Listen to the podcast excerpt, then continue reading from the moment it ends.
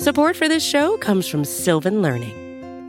When children love learning, they can tackle any challenge life throws at them. Sylvan's Insight Assessment can help you determine if your child is ready for what's ahead. It can also identify gaps in learning and point out areas that could be of concern for your child so they can tackle what's to come. And right now, it's the best price of the year at $29. Go to sylvan29.com to learn more and get your child's assessment for only $29. That's S Y L V A N 29.com. Chapter 11 Lucy Westenra's Diary 12 September How good they all are to me. I quite love that dear Dr. Van Helsing. I wonder why he was so anxious about these flowers. He positively frightened me, but he was so fierce. And yet he must have been right, for I feel comfort from them already. Somehow, I do not dread being alone tonight, and I can go to sleep without fear. I shall not mind any flapping outside the window. Oh, the terrible struggle that I've had against sleep so often of late. The pain of the sleeplessness, or the pain of the fear of sleep, with such unknown horrors as it has for me. How blessed are some people whose lives have no fears, no dreads, to whom sleep is a blessing that comes nightly and brings nothing but sweet dreams. Well, here I am tonight, hoping for sleep, and lying like Ophelia in the play with virgin crants and maiden strewments. I never liked garlic before, but tonight it is delightful. There is peace in its smell. I feel sleep coming already. Good night, everybody. Dr. Seward's Diary, 13 September. Called at the Berkeley and found Van Helsing, as usual, up to time. The carriage ordered from the hotel was waiting. The professor took his bag, which he always brings with him now. Let all be put down exactly. Van Helsing and I arrived at Hillingham at eight o'clock. It was a lovely morning. The bright sunshine and all the fresh feeling of early autumn seemed like the completion of nature's annual work. The leaves were turning to all kinds of beautiful colors, but had not yet begun to drop from the trees. When we entered, we met Mrs. Westenra coming out of the morning room. She is always an early riser. She greeted us warmly and said, You'll be glad to know that Lucy is better. The dear child is still asleep. I looked into her room and saw her, but did not go in, lest I should disturb her. The professor smiled and looked quite jubilant. He rubbed his hands together and said, Aha! I thought I had diagnosed the case. My treatment is working. To which she answered, You must not take all the credit to yourself, doctor. Lucy's state this morning is due in part to me. How do you mean, ma'am? asked the professor. Well, I was anxious about the dear child in the night, and went into her room. She was sleeping soundly, so soundly that even my coming did not wake her. But the room was awfully stuffy. There were a lot of those horrible, strong smelling flowers about everywhere, and she had actually a bunch of them round her neck. I feared that the heavy odor would be too much for the dear child in her weak state, so I took them all away and opened a bit of the window to let in a little fresh air. You'll be pleased with her, I am sure. She moved off into her boudoir, where she usually breakfasted early. As she had spoken, I watched the professor's face and saw it turn ashen gray he had been able to retain his self command while the poor lady was present, for he knew her state and how mischievous a shock would be. He actually smiled on her as he held open the door for her to pass into her room. But the instant she had disappeared, he pulled me, suddenly and forcibly, into the dining room and closed the door. Then, for the first time in my life, I saw Van Helsing break down he raised his hands over his head in a sort of mute despair, and then beat his palms together in a helpless way. Finally, he sat down on a chair and, putting his hands before his face, began to sob with loud, dry sobs that seemed to come from the very racking of his heart. Then he raised his arms again, as though appealing to the whole universe. God, God, God, he said, what has this poor thing done that we are so sore beset? Is there fate amongst us still sent down from the pagan world of old, that such things must be, and in such way? This poor mother, all unknowing, and all for the best, as she think, does such thing as lose her daughter body and soul, and we must not tell her, we must not even warn her, or she die, and then both die. Oh, how we are beset! How are all the powers of the devils against us? Suddenly, he jumped to his feet. Come, he said, come, we must see an act. Devils or no devils, or all the devils at once, it matters not. We fight him, all the same. He went to the hall door for his bag, and together we went up to Lucy's room. Once again, I drew up the blind, while Van Helsing went towards the bed. This time, he did not start as he looked on the poor face with the same awful waxen pallor as before. He wore a look of stern sadness and infinite pity. As I expected, he murmured, with that hissing inspiration of his which meant so much. Without a word, he went and locked the door, and then began to set out on the little table the instruments for yet another operation of transfusion of blood. I had long ago recognized the necessity and began to take off my coat, but he stopped me with a warning hand. No, he said, today you must operate. I shall provide. You are weakened already. As he spoke, he took off his coat and rolled up his shirt sleeve. Again, the operation. Again, the narcotic. Again, some return of color to the ashy cheeks, and the regular breathing of healthy sleep. This time, I watched while Van Helsing recruited himself and rested. Presently, he took an opportunity of telling Mrs. Westenra that she must not remove anything from Lucy's room without consulting him, that the flowers were of medicinal value, and that the breathing of their odor was a part of the system of cure. Then he took over the care of the case himself, saying that he would watch this night and the next, and would send me word when to come. After another hour, Lucy waked from her sleep, fresh and bright, and seemingly not much the worse for her terrible ordeal. What does it all mean? I am beginning to wonder if my long habit of life amongst the insane is beginning to tell upon my own brain. Lucy Westenra's Diary, 17 September. Four days and nights of peace. I am getting so strong again that I hardly know myself. It is as if I had passed through some long nightmare and had just awakened to see the beautiful sunshine and feel the fresh air of the morning around me. I have a dim half remembrance of long, anxious times of waiting and fearing, darkness in which there is not even the pain of hope to make present distress more poignant, and then long spells of oblivion and the rising back to life as a diver coming up through a great press of water. Since, however, Dr. Van Helsing has been with me all this bad dreaming seems to have passed away. The noises that used to frighten me out of my wits, the flapping against the windows, the distant voices which seemed so close to me, the harsh sounds that came from I know not where and commanded me to do I know not what, have all ceased. I go to bed now without any fear of sleep.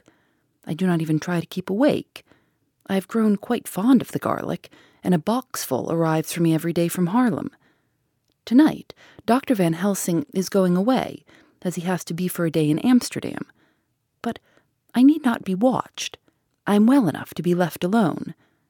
Thank God for mother's sake and dear Arthur's, and for all our friends who have been so kind. I shall not even feel the change, for last night Dr. Van Helsing slept in his chair a lot of the time. I found him asleep twice when I awoke, but I did not fear to go to sleep again although the boughs or bats or something napped almost angrily against the window panes. The Pall Mall Gazette, 18 September. The Escaped Wolf. Perilous adventure of our interviewer.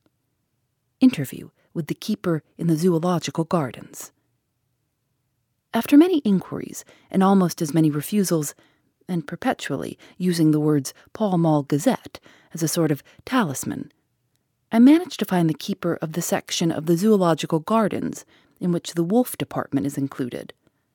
Thomas Bilder lives in one of the cottages in the enclosure behind the elephant house and was just sitting down to his tea when I found him. Thomas and his wife are hospitable folk, elderly, and without children, and if the specimen I enjoyed of their hospitality be of the average kind, their lives must be pretty comfortable. The keeper would not enter on what he called business until the supper was over and we were all satisfied. Then, when the table was cleared and he had lit his pipe, he said, Now, sir, you can go on and ask me what you want. You'll excuse me for refusing to talk of professional subjects before meals. I give the wolves and the jackals and the hyenas in all our section their tea before I begin to ask them questions. How do you mean, ask them questions? I queried, wishful to get him to a talkative humor. Hitting of them over the head with a pole is one way, scratching of their ears is another, when gents is a flush wants a bit of show off to their gals. I don't so much mind the fuss, the hitting with a pole before I chuck in their dinner, but I wait till they've had their sherry and coffee, so to speak, before I tries on with the ear scratching, mind you. He added philosophically, There's a deal of the same nature in us as in them, they are animals. Here's you a coming and asking of me questions about my business. Not even when you ask me sarcastically if I'd like you to ask the superintendent if you might ask me questions. Without offense, did I tell you to go to hell? You did. Drive along with your questions. I know what you're coming at. That escaped wolf. Exactly. I want you to give me your view of it. Just tell me how it happened. And when I know the facts, I'll get you to say what you consider was the cause of it and how you think the whole affair will end. All right, Governor. This here is about the whole story. That wolf, what we called Bersicker, was one of three grey ones that came from Norway to Jamrach's, which we bought off him four years ago. He was a nice, well behaved wolf that never gave no trouble to talk of. I'm more surprised at him for wanting to get out, nor any other animal in the place. But there, you can't trust wolves no more than women. Don't mind you him, sir, broke in Mrs. Tom with a cheery laugh. He's got minding the animals so long that, bless, if he ain't like an old wolf himself. But there ain't no harm in him. Well, sir, it was about two hours after feeding yesterday when I first hear my disturbance. I was making up a litter in the monkey house for a young puma, which is ill, but when I heard the yelping and howling, I went straight away. There was Bersicker, a tearing like a mad thing at the bars, as if he wanted to get out. There wasn't much people about that day, and close at hand was only one man, a tall, thin chap with a hook nose and a pointed beard, with a few white hairs running through it. He had a hard, cold look and red eyes, and I took a sort of mislike to him, for it seemed as if it was him as they was irritated at. He had white kid gloves on his hands, and he pointed out the animals to me and says, Keeper, these wolves seem upset at something. Maybe it's you, says I, for I did not like the airs as he gave himself.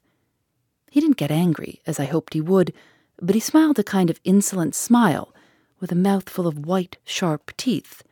Oh no, they wouldn't like me, he says. Oh yes, they would, says I, imitating of him. They always like a bone or two to clean their teeth on about tea time, which you has a bagful. Well, it was an odd thing, but when the animals see us a talking, they lay down. And when I went over to Bersicker, he let me stroke his ears, same as ever. That there man came over and blessed, but if he didn't put in his hand and stroke the old wolf's ears too. Take care, says I, Bersicker is sick. Never mind, he says, I'm used to them. Are you in the business yourself? I says, taking off my hat, for a man who trades in wolves is a good friend to keepers. No, says he, not exactly in the business, but I've made pets of several. And with that, he lifts his hat as polite as a lord and walks away. Old Bersicker kept a looking after him till he was out of sight, and then went and lay down in a corner and wouldn't come out the whole evening. Well, last night, so soon as the moon was up, the wolves here all began howling. There wasn't nothing for them to howl at, There wasn't no one near, except someone that was evidently calling a dog somewheres out back of the gardings in the park road. Once or twice, I went out to see that all was right, then it was. Then the howling stopped. Just before twelve o'clock, I just took a look round before turning in, and bust me, but when I came opposite to old Bersicker's cage, I see the rails broken and twisted about, and the cage empty. And that's all I know for certain. Did anyone else see anything? One of our gardeners was coming home about that time when he sees a big gray dog coming out through the garden edges. At least, so he says, but I don't give much for it myself. For if he did, he never said a word about it to his missus when he got home, and it was only after the escape of the wolf was made known, and we had been up all night hunting of the park for Bersicker that he remembered seeing anything. Now, Mr. Bilder, can you account in any way for the escape of the wolf? Well, sir, he said, with a suspicious sort of modesty, I think I can, but I don't know as how you'd be satisfied with the theory. Certainly I shall, if a man like you, who knows the animals from experience, can't hazard a good guess at any rate, who is even to try. Well then, sir, I accounts for it in this way. It seems to me that that wolf escaped simply because he wanted to get out. From the hearty way that both Thomas and his wife laughed at the joke, I could see that it had done service before, and that the whole explanation was simply an elaborate sell. I couldn't cope and badinage with the worthy Thomas, but I thought I knew a surer way to his heart, so I said, Now, Mr. Bilder, we'll consider that first half sovereign worked off, and this brother of his is waiting to be claimed when you've told me what you think will happen. Right you are, sir, he said briskly. You'll excuse me. I know for a chafing of ye, but the old woman here winked at me, which was as much as telling me to go on. Well, I never, said the old lady. My opinion is this that that wolf is a hiding somewhere. The gardener said he was a galloping northward faster than a horse could go, but I don't believe him. For you see, sir, wolves don't gallop no more nor dogs do, they not being built that way wolves is fine things in a storybook, and I dare say when they gets in packs and does be achieving something that's more feared than they as they can make a devil of a noise and chop it up, whatever it is. But Lord bless you, in real life, a wolf is only a low creature, not half so clever or bold as a good dog, and not half a quarter so much fightin' him. This one ain't been used to fighting or even for providing for himself, and more like he's somewhere round the park, a hiding and shivering of, and if he thinks at all, wondering where he is to get his breakfast from. Or maybe he's got down some area and is in a coal cellar. My eye, won't some cook get a rum start when she sees his green eyes a shining at her out of the dark? If he can't get food, he's bound to look for it, and mayhap he may chance to light on a butcher's shop in time. If he doesn't, and some nursemaid goes a walking off with a soldier, leaving off the infant in the perambulator, well, then I shouldn't be surprised if the census is one baby the less. That's all. I was handing him the half sovereign when something came bobbing up against the window, and Mr. Bilder's face doubled its natural length with surprise. God bless me, he said, if there ain't old Bersicker come back by himself. He went to the door and opened it, a most unnecessary proceeding, it seemed to me. I've always thought that a wild animal never looks so well as when some obstacle of pronounced durability is between us. A personal experience has intensified rather than diminished that idea. After all, however, there's nothing like custom, for neither Bilder nor his wife thought any more of the wolf than I should of a dog. The animal itself was as peaceful and well behaved as that father of all picture wolves, Red Riding Hood's quondam friend, while moving her confidence in masquerade. The whole scene was an unutterable mixture of comedy and pathos. The wicked wolf that for half a day had paralyzed London and set all the children in the town shivering in their shoes was there in a sort of penitent mood and was received and petted like a sort of vulpine prodigal son. Old Bilder examined him all over with most tender solicitude, and when he had finished with his penitent, said, There, I knew the poor old chap would get into some kind of trouble. Didn't I say it all along? Here's his head all cut and full of broken glass. He's been getting over some bloomin' wall or other. It's a shame that people are allowed to top their walls with broken bottles. This here's what comes of it. Come along, Bersicker. He took the wolf and locked him up in a cage with a piece of meat that satisfied, in quantity at any rate, the elementary conditions of the fatted calf, and went off to report. I came off too to report the only exclusive information that is given today regarding the strange escapade at the zoo.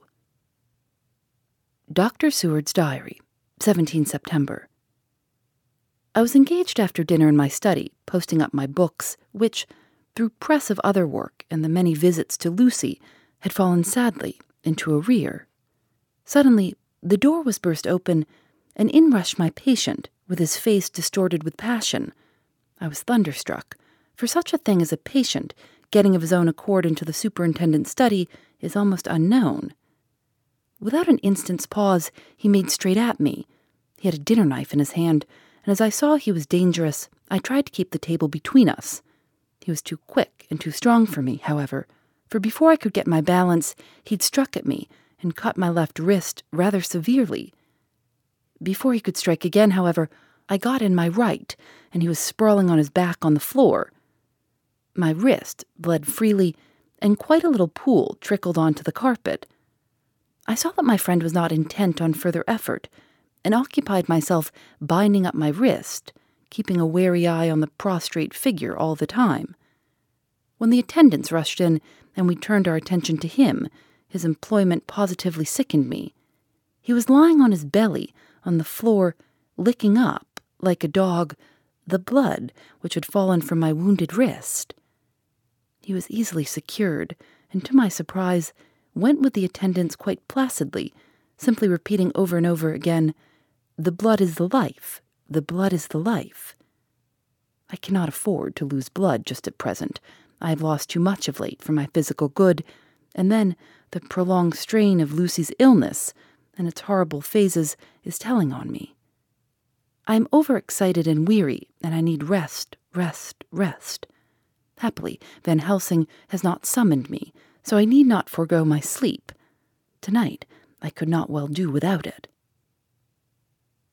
Telegram Van Helsing, Antwerp, to Seward, Carfax.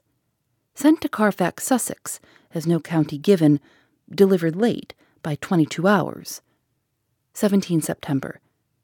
Do not fail to be at Hillingham tonight, if not watching all the time frequently. Visit and see that flowers are as placed, very important, do not fail, shall be with you as soon as possible after arrival. Dr. Seward's Diary, 18 September. Just off for train to London, the arrival of Van Helsing's telegram filled me with dismay. A whole night lost, and I know, by bitter experience, what may happen in a night. Of course, it is possible that all may be well, but what may have happened? Surely there is some horrible doom hanging over us that every possible accident should thwart us in all we try to do. I shall take this cylinder with me, and then I can complete my entry on Lucy's phonograph. Memorandum left by Lucy Westenra, 17 September, night. I write this and leave it to be seen, so that no one may by any chance get into trouble through me. This is an exact record of what took place tonight. I feel I am dying of weakness and have barely strength to write, but it must be done if I die in the doing. I went to bed as usual, taking care that the flowers were placed as Dr. Van Helsing directed, and soon fell asleep. I was waked by the flapping at the window, which had begun after that sleepwalking on the cliff at Whitby, when Mina saved me, and which now I know so well. I was not afraid, but I did wish that Dr. Seward was in the next room, as Dr. Van Helsing said he would be, so that I might have called him. I tried to go to sleep, but could not. Then there came to me the old fear of sleep, and I determined to keep awake. Perversely, sleep would try to come then when I did not want it. So, as I feared to be alone, I opened my door and called out, Is there anybody there? There was no answer. I was afraid to wake Mother, and so closed my door again.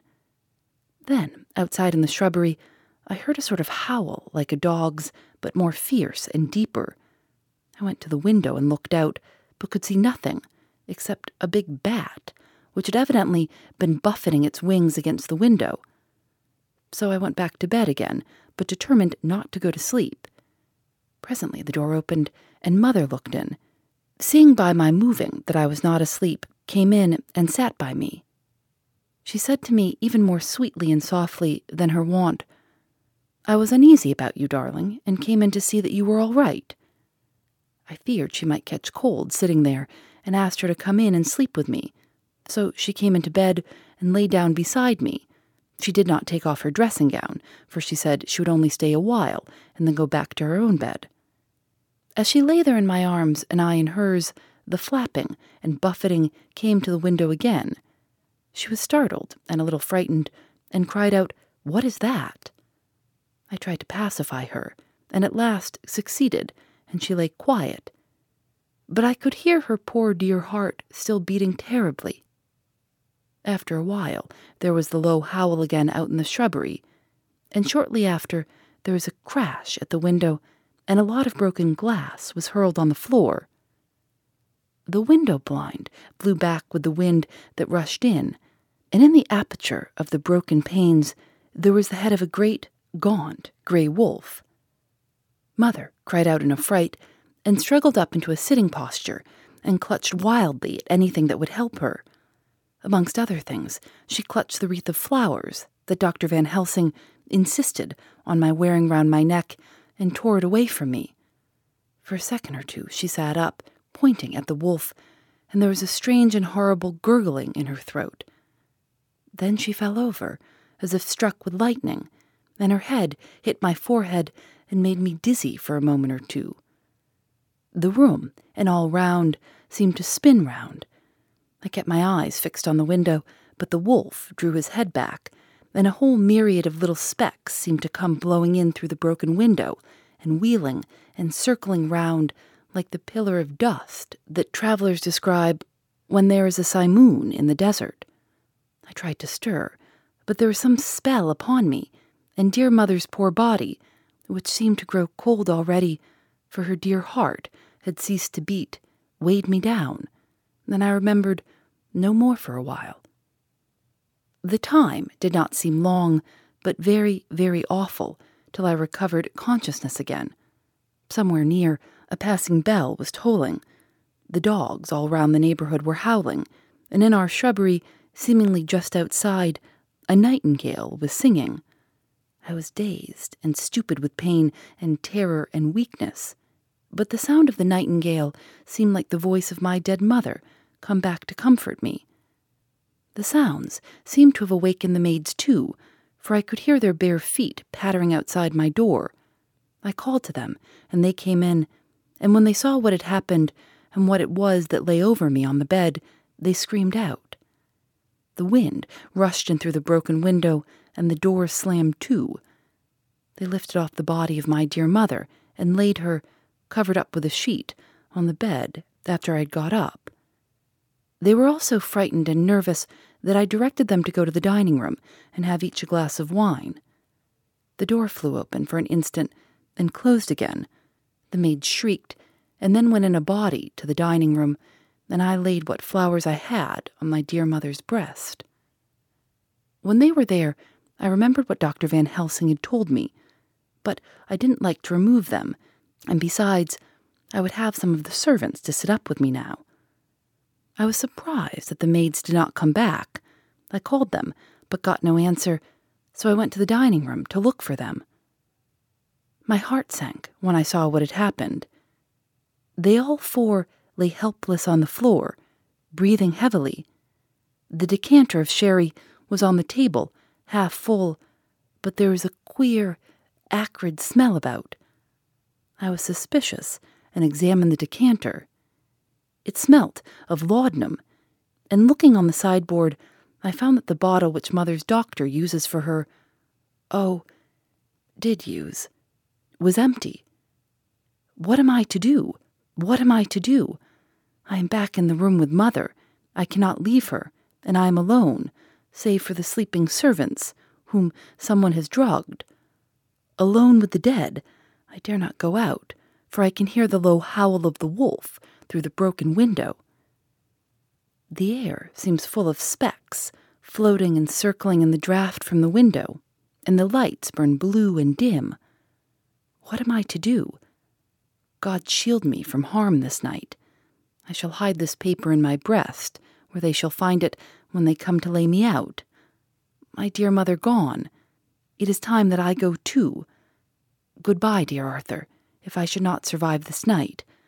God keep you, dear, and God help me.